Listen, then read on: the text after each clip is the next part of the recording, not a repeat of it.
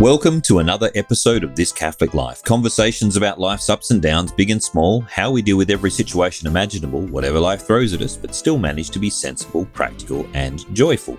Today's show is an extension of a prior show that we had, Manhood and Masculinity. This one is focusing on the stories of manhood and masculinity. Um, not just what is masculinity, but why is it important for men to tell their story how do their stories help the situation? And what do we gain from listening to other people's stories? I'm your host, Peter Holmes, and today I'm joined once again by Jim Jankovic, one of the key organisers behind the Men's Ministry Network here in Sydney, and a man with lots of experience with men's stories. Welcome, Jim. Thank you. Good to be here there, Peter. Uh, before we get started, just a reminder that if you like the show, you should subscribe on your podcast app, and that way you won't miss an episode. Okay, stories of masculinity. I mean, really, that's a fancy name for just men, men's stories, men telling stories.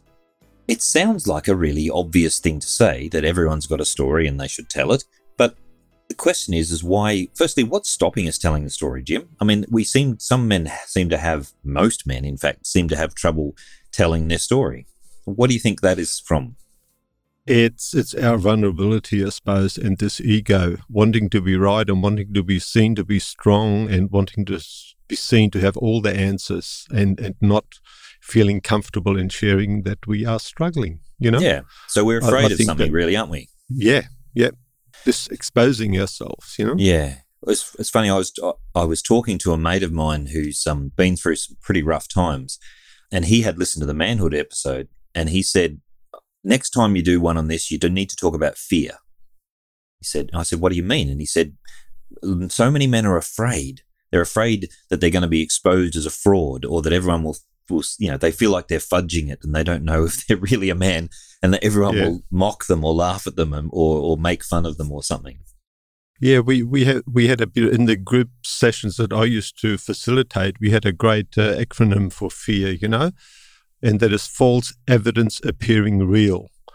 Ooh. And this is when we're in our head anticipating stuff and thinking about how's it going to work out rather than really trusting God and giving it over to Him and saying, I want I'm here to do your will. I want to be your child. I want to be a good child of God, Heavenly Father.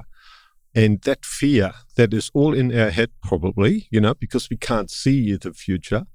But uh, I've, I've sort of seen and realized that a lot of men have have that fear. You know, they want to be able to see in the future and have a certain direction and control it all. And the fear of letting go of that and trusting God.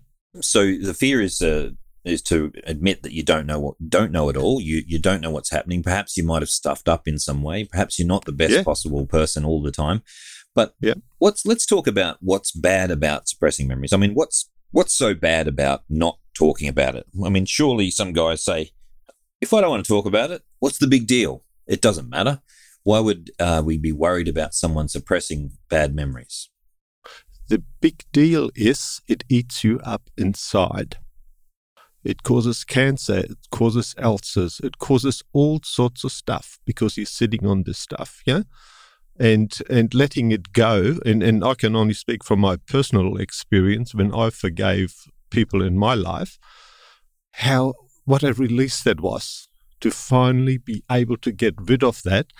And and um, you mentioned about shackles and so forth you know I, I was hanging on to stuff. I I got rid of my stuff when I was 45 yeah? Right. That's a long time Jim to be hanging on to that sort of thing. It is but you know, the devil got me and he tempted me with all the worldly things. And of course, some of those can be very satisfying. Yeah. Well, they can cover up, really, though, Jim, isn't it? it a lot of these coping mechanisms. Up. That's right. Yeah. Well, a lot of these coping mechanisms are like, I mean, we all know that injecting heroin or whatever it is, um, you know, people are injecting is makes you feel good for a short time and it doesn't solve your problems. Everyone knows that in theory. But yep. what we don't realize is that we use other things in the same way. Some people just use food that way. You know, food makes me feel good when I eat it. So I eat yep. lots of it because it make, you know, and as, as one of the comedians, I think it's Jim Gaffigan says, it's either that or feel my feelings. You know, we kind of substitute some kind of momentary thrill for actually worrying about how we feel.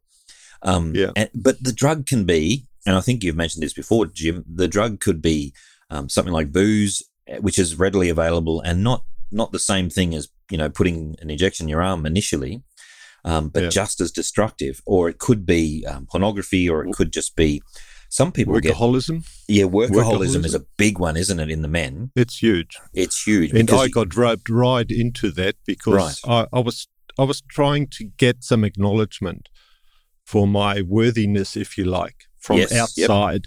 Yeah. And I worked 70 hours a week. The trouble yeah? with that, mate, is that if you work, you said, you said 70 hours a week, if you work that hard and you put your whole life into it, the company does not care about you. No, Your work doesn't No. care. They give, they might give you an, a cheap watch or even expensive watch at the end of it, but that's not anywhere near the acknowledgement of a lifetime give, self-giving. And no. why give yourself in that? I'm not saying don't work, but why pour your identity into something that is simply not about you and it's not about um, affirming you. It's about using you, in fact. Uh, Well, but you are. I was letting myself being used because I was, I was, I was yearning for this acknowledgement. Oh, you've done great. You've got another big contract in right, because I never got that as a kid. right. So finally, somebody said, "Oh, you're worth something. Go Yes. out there and get those big contracts. Go and work seventy hours or whatever it is." Yeah. Yeah. So, Jim, part of this is allowing ourselves to be a victim um, because we, we want something like the affirmation from the company or from our workmates or from our boss or something. We, we're desperate for affirmation. So we submit ourselves to this level of use, wouldn't you say? Yes, yes, that's exactly right. You know, and and it, it is when when I, I got trapped in this victim consciousness that because of what I had suffered, I blamed those people who hurt me for the bad life that I'm having or for the un, unsettled life that I was having. Right. until I got to the point where I realized that those people were also very broken, very hurt, and I didn't do that on purpose to damage me. Right. I was just part and parcel of their story. Yeah. Yeah. So But their victimhood been- was playing out in a way which hurt you as well and made you a victim Yeah. as well. Yeah. Now, that, yeah. just we should be clear at this point that this isn't excusing any kind of behavior or excusing any kind of um, abuse of anybody, and that all such people should be held accountable for those actions. But Definitely. in terms of our personal response to being trapped in this cycle, one way out is to actually see the humanness in others and try to let that anger and hurt go, um, Yeah. uh, so Yeah. that it doesn't rule us, so that it doesn't define us. It, it, it, that's correct. So when I was 45 years of age, my mother was on her deathbed. Yeah. And I was able to, before she took her last breath, to say to her, I forgive you for the hurt that you were given, that you have given me all my life. You weren't there for me. You didn't care for me. And at that stage, something just lifted off me to be able to sort of verbalize that. And I know there was this this always this feeling of of love and hatred towards my mum. But to be able to at the last hour, so to speak, to put my arms around her and say to her, I love you, Mm. that was powerful. It's powerful, and and Yeah. cl- clearly, Jim. Even it's not only that moment which is powerful, but for for those of us hearing this now, and and for so many people who've heard you tell that story, that story liberates them to see this as Yeah. a legitimate part of their. It could be a legitimate part of their story. Yeah. And Yeah. have, can you give us an example, Jim, of someone else who has heard a story from a man who's had that kind of healing, and then it's inspired them to go on uh, and and do you know make some changes in their own life? Well, I was just talking to somebody actually that um, that, that I met about three years ago when we had a retreat at Schoenstatt out at Mulgoa, and it was all about our personal ideal. Yeah, and he was probably in his mid fifties or so, and he was totally broken. He didn't tell me his story at that stage, but something just resonated with him during that weekend. And I hadn't seen him for about three years, and I met him about two days ago. And wow, he was a changed man. That retreat, being amongst men, hearing this sort of thing that our mother is there to love us, our, our spiritual mother, Mary, is there to love us and bring us closer through Jesus and the Holy Spirit to our Heavenly Father. That sort of really resonated with him because he had a very difficult relationship with his mum and his father. Mm-hmm. And he, like me, he then took on Mary as a spiritual mother. And that retreat, really, he said to me there, and, and, and oh, tears in my eyes. I just thought, wow, and, and sometimes you don't know when you hold these retreats or, or whatever you do or, or meeting, what sort of effect that has on people. But to hear him, how he has grown over the last three years, just absolutely amazing. But let's come back to the story element of it, Jim. It, it is often the case with men that you can talk about theory with them, but I think you said in our our episode prior episode, men are practical beings. You know, we we like to do yeah. stuff. But when yeah. we hear stories, they speak to us right in the, you know, I'm not saying women don't have the same sense, but certainly when men hear other men talk about their own struggle and about how they've come through and that it's it's they've become stronger by being vulnerable. They've become stronger by forgiving. They've become stronger by um, not letting um, hurt from the past define them, and yep. they've become stronger by rejecting self-destructive coping behaviors. Um, yeah, there's, and also one of the things that telling your story does is it helps to free you from the danger of repeating the story over and over and over again. It helps you break the cycle. In your, in the thing, the sort of ministries that you're involved in, Jim, as far as I've seen from, you know, I've been involved in a couple of them, but as far as I've seen in the group work, often it's just men st- sharing their stories with other men. Would you say that's yes. And yeah. so uh, yep. the, the, the yep. power of that movement, if you like, seems to be in that storytelling. Yeah, it, it definitely is. And and one thing that really stuck out with our conversation there with, with this guy a couple of days ago was, and I went through that same, same experience, a light went off. Wounded people wound people. I could very much relate to that because I was very wounded and broken. So I wasn't able to be there for my wife, for instance, who was an ex wife who was an alcoholic. Right. Because I hadn't dealt with my own hurt and, and uh, problems that I had. So I thought that all the problems were because of the alcohol. Right. And I didn't look at myself. Yeah. And he had a very similar story. And he then also talked about the different relationships that he had where he took that woundedness into that relationship. It never really got to the healing part. Let, us go over that again, Jim. That wounded people hurt, wounded people wound people. I think wound that's what you people. said. Yeah, yeah. Now, wounded people do wound people, but I guess what I'm getting at here is that this telling of the story of our wounds and how we have come to begin the healing journey. It's not about having won the whole battle. I think Jim and you and I would agree no. we're still on the journey. Yes, but, definitely. But the the the story of having coming to, to face our wounds and actually start to to um to see healing is yeah.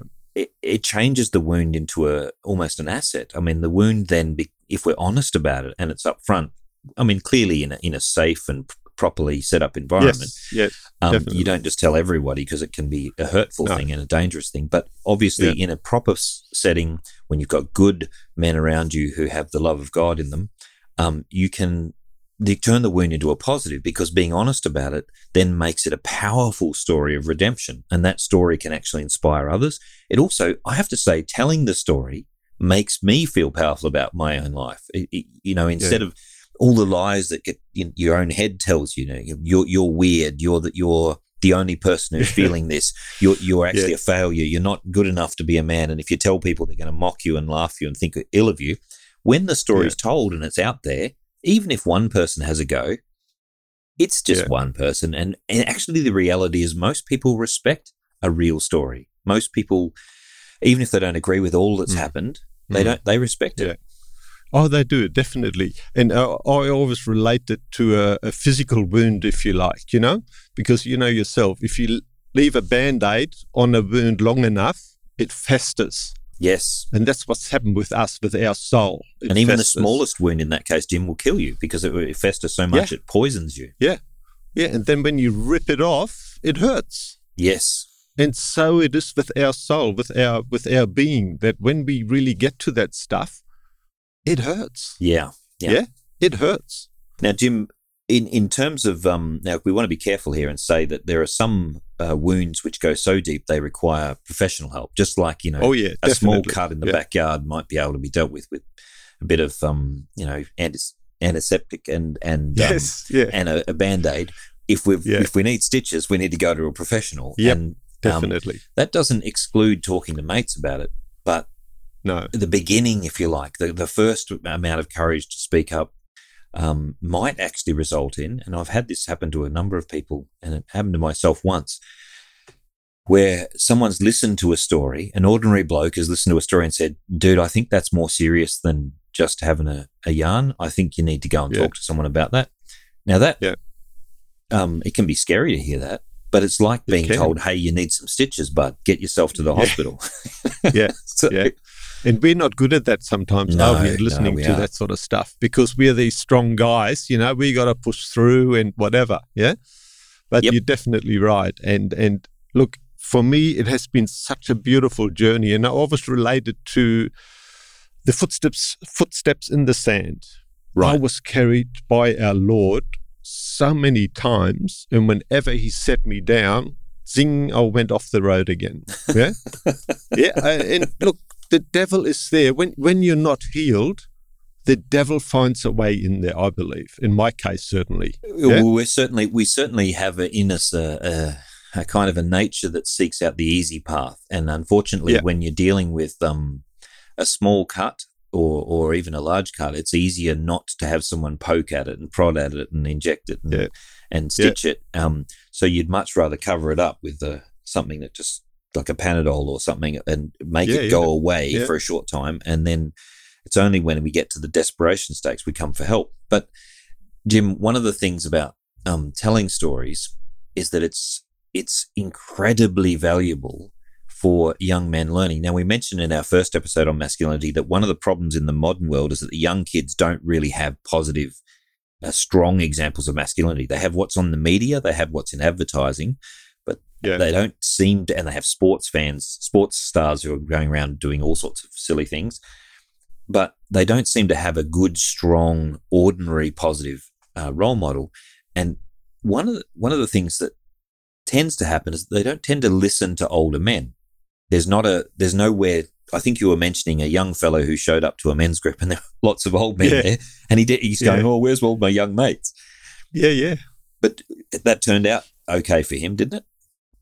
Look, he was actually the dynamics of that sometimes uh, are tremendous there. You know, us old guys, we were encouraged by him being there because we were where he was at, but we let our faith go. Now he is a, he is a guy in his mid twenties wanting to do something about his faith and being vulnerable at this meeting there with all older guys, and for him it was good to see that even at our age, we were we are having these struggles as well. Yeah. Yeah. So the dynamics of that really and and he couldn't get enough of it. He just stayed, you know, for the for the next three meetings. So Well, that was good it. to see actually. I mean, we need, I think we need to get over this whole idea of not hanging out with people or being friends with people who are older than us and, and younger than us. Um, there Yeah. seems to be almost a, a regretful sadness in older people I meet that they don't think that younger people want to have anything to do with them or listen to them. Um, possibly because we've told them we're bored by their stories or something. But uh, on the other angle, uh, there, there doesn't seem to be a the time for us to sit with older people and listen, or b there doesn't seem to be like our society is not structured in the same way as it used to be. We don't hang out with older people in in Mm. our regular life. Um, if they're not at our work or if they're not, you know, living next door, we don't really see them. Like there's not a community, a local community where the old guy down the shop or the the fellow who hangs out near the mechanic or something in my country town, you would come across them all the time. I I wonder how we could deal with this, Jim. I mean, one way is the way you're doing it, which is creating groups dedicated for men to talk and listen and learn from each other. Um, do you think there's any other way we can listen to stories? Look, there's definitely uh, another way there, and I've had that experience. I've got two daughters and six, well, nearly six grandchildren. One is on the way, so I could get a call any time here. So, No, Congratulations. but it's close. but look, what, what stood out for me in those 25 years of, of facilitating this was these stories came up and over and over again, yeah? That um, sometimes parents are not able to let go of their children. Right. And the worst case that I listened to is that one one parent, uh, couple, followed their children around all over Australia to be near them. Right. Yeah. So they were not able to let go of it. And from that, we say that, okay, at some stage of your children's life, we need to say to them, okay, I'll always be your father, I'll always be your mother, or whatever, but our relationship has to change. Right. Yeah. Father, son, daughters, or, whatever. But we now need to talk at an adult level. Right. And I did that with my both of my daughters when they were 21 or around about that age. Right. And it just the the the relationship just changed dramatically. For the better, do you think? I was, sorry? For the better, do you think? Oh, for the better. I respected them for being adults and also for making mistakes and allowing them to make mistakes. Yeah, I think yeah? that's that's a big thing there, allowing kids to make mistakes because one of the the worst things as a kid is to hear your parents, you know, judging you. Um, yeah, yeah, and yes. you need yeah. the, you need the space to do that. Um, you need the space to to learn from your own mistakes, and it, and to be honest, um, I think parents need to be more realistic about it because we, we, we give them the tools to, to be adults, but we don't, making the decisions means that they're not adults yet. So yeah, we, we've got to respect that. But coming yeah. back to the, the interaction then between parents and kids, if you give them that space, Jim, that gives them the space to then come back and ask for advice as an adult. And how good is that when your children come to you? Like my daughter is, is having her 40th birthday. Wow. Yeah? Okay. In the next day or two. Now, whenever I, I just let her live her life or let them live their life, but whenever they come to me and say, "Oh, Lord, Dad, I'm struggling here," but that is so beautiful. Yeah. Rather than me watching them and saying, "Oh, you're doing this wrong. You should be doing this. You should be doing that." Yeah. The feeling of just having your daughter come to you and saying, "Dad, I'm struggling with this. What do you think?" Well, yeah? that that's wonderful, Jim, and I'm I'm I'm very touched to hear that you've um you have that relationship with your daughters. But let, let's talk to perhaps people in the in the listeners who have um perhaps not that relationship with their own parents due to past strains or different problems. Yep. Or perhaps um, they haven't had that relationship with their own kids. And there's whatever's happened in the past, we can't change that. You can always build on the relationship you've you've got from starting from today. You can always change a relationship over time. Um, there's no guarantee people, other people will accept that change. But I would put the the, the feelers out wider than that, Jim. Um, there are in this suburb that I'm in, there are many older people living in their houses, and they're visited very rarely by their family or friends, but they're yeah. still in a community. And yep. it wouldn't take a huge amount just to listen to them and no. to be engaged with them and to actually talk to them and affirm them and say, Hey, I really like the fact that you live next door. I, I really like the fact that I, you know, we have a chat every day. Um, Can you tell me what's going on with that, you know, that particular plant you're planting there? I don't know. I'm, I'm a really bad gardener. So that was a bad example because I wouldn't know what I'm doing. But the point well, is, I'm is a bad gardener too, so I can relate to that. Yeah. but just the whole point is that just to simply engage people who we meet um, not necessarily everybody, but people who are clearly part of our community, or especially if we're, you know, Catholics in our church community. Uh, young people listening, there are so many people in the churches right now who come to church and they go away and nobody's engaging either the young or the older people because we're not used to that culture. You can very simple conversations can start um, genuine relationships. Some of my best friendships in in not just the Catholic Church but in other churches have been from begun with a very simple, ordinary, small talk conversation after church. Sometime.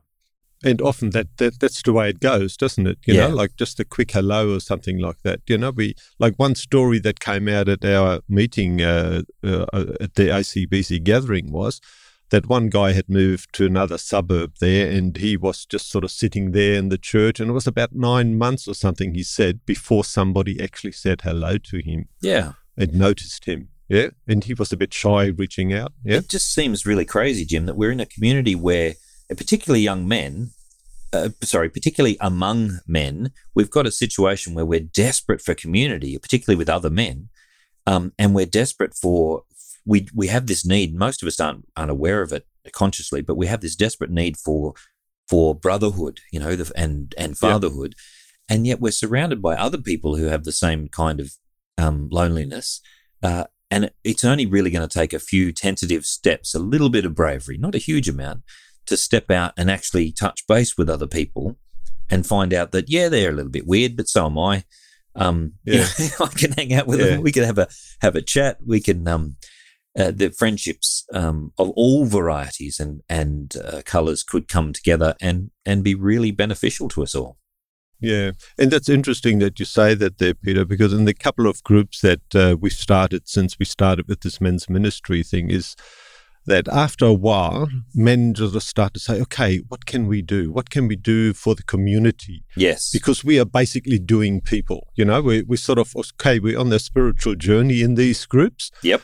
But for us, generally, there's more. What can we do? What can we do? And what you said is something that's come up a couple of times in groups. Why don't we do that? Why don't, why don't we visit yeah, some of these older people? Why don't we mow their lawns or whatever it is?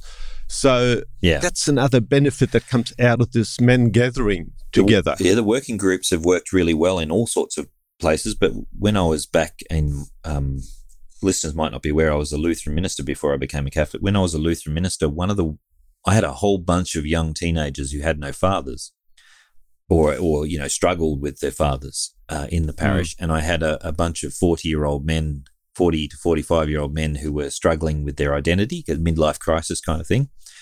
And um, I couldn't get them to hang out together. I just couldn't Mm. get them in the same room because they, oh, no, that's the old guys. Oh, that's the young kids. They don't want to talk to me. so I started an indoor soccer team and I said to the young, to the old guys, hey, look, we'd really appreciate you coming along. The young guys could really use some mentors. Uh, all you have to do is kick the ball around and be there for them and be a bit mature. And then I said to the young kids, hey, these old guys are starting a team. They're rubbish at this. They really need your youthful enthusiasm and skills. And I brought them in. And that community, from that group of uh, young kids kicking around a ball with the older guys, they went back after every game and shot pool together and had a pizza together after every game. And it became a quite a strong thing. And the young kids were Yeah. coming eagerly to, to church because they knew the they knew people there who they could talk to and you know relate to and the old guys asked them about their exams and all sorts of things like that so it, if you give them something to do a focus where they're actually relating to each other that can be a really strong thing Yeah, yeah, no, definitely, I agree with that. Yeah, but also look what what I've experienced in my journey is uh, I've had many, many uh, attachments that were not so healthy. Yeah, Right. and these Yep. were the temptations by the devil. Once I sort of worked out that I that Mary was my mother because Jesus gave us gave her to us as our mother. Yep. I formed a attachment to her right very deeply. Yeah. And I know from all my experience in the human life, people let you down right in whatever way or form. sure But just to have the comfort that Mary or Jesus or the Holy, whatever, or a saint or something, they will be there for you on your journey. Yeah. And that for me, to learn that was so important for me that I knew that, yes, okay, it's all out there. You can't put your hand on it or whatever. But just having my relationship with our mother has really helped me so much on my spiritual journey and has given me this comfort and contentness, if you like, in my life. Yeah. Yeah. it's a That pretty I'm on the journey. I'm glad you mentioned your mother, Jim, because um, we have focused quite a lot in, in this and the last episode on fatherhood and the relationship with our fathers. And that is a really important part of a, a young man's identity and an older man's identity too. But we should have talked about mothers too, because our relationship with our mother defines us very much in how we relate to other women. And as you say, and I've had a similar experience, Jim, that once we've talked about spiritual motherhood and, and Mary in particular mm. is the example of that spiritual motherhood and the, her love for the church and that she's given yeah. to the church as a mother by Christ on yeah. the cross.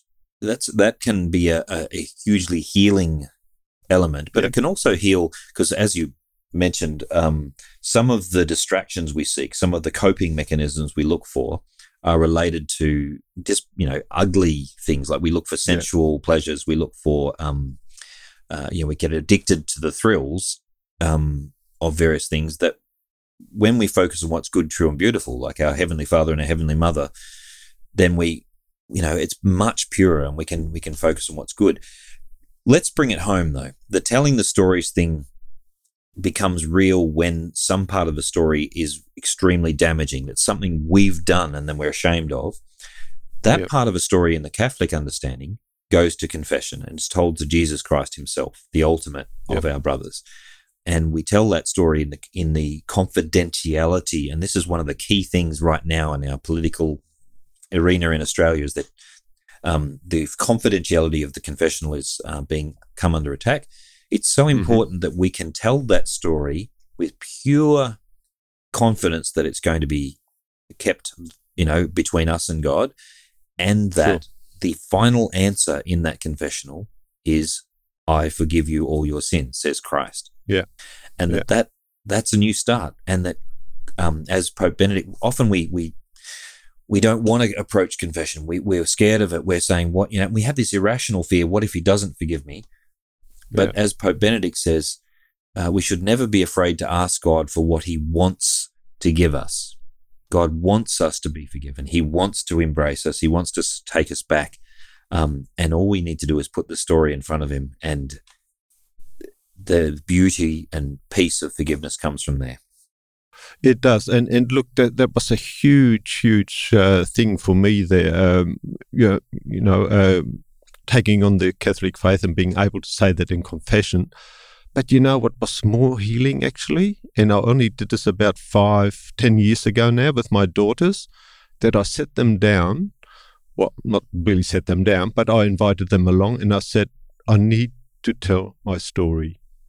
They didn't know my background. Right. They didn't know what I was doing, what I did, and why I did it. Yeah. Okay. They knew me as a very strict father mother would say, "Wait till your dad comes home, he'll," yeah, and they were quivering, yeah. So there was a fear in them, and that hurt me very much to hear that when they said that to me. But that healing, Peter, that was even more beneficial for me than in the confessional, I must say. Right. Because in the confessional, as you said, sometimes you say, "Ah, oh, yeah, is he really forgiving me?" but when you're sitting across your with your children and you're telling your story and they say, We now know why mm-hmm. this happened. Okay. And we forgive you. We know that you were working to give us a good home. Wow. To hear that from your children, it's a wow factor.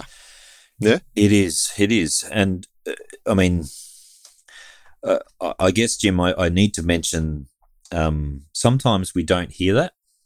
Um, I've, yeah.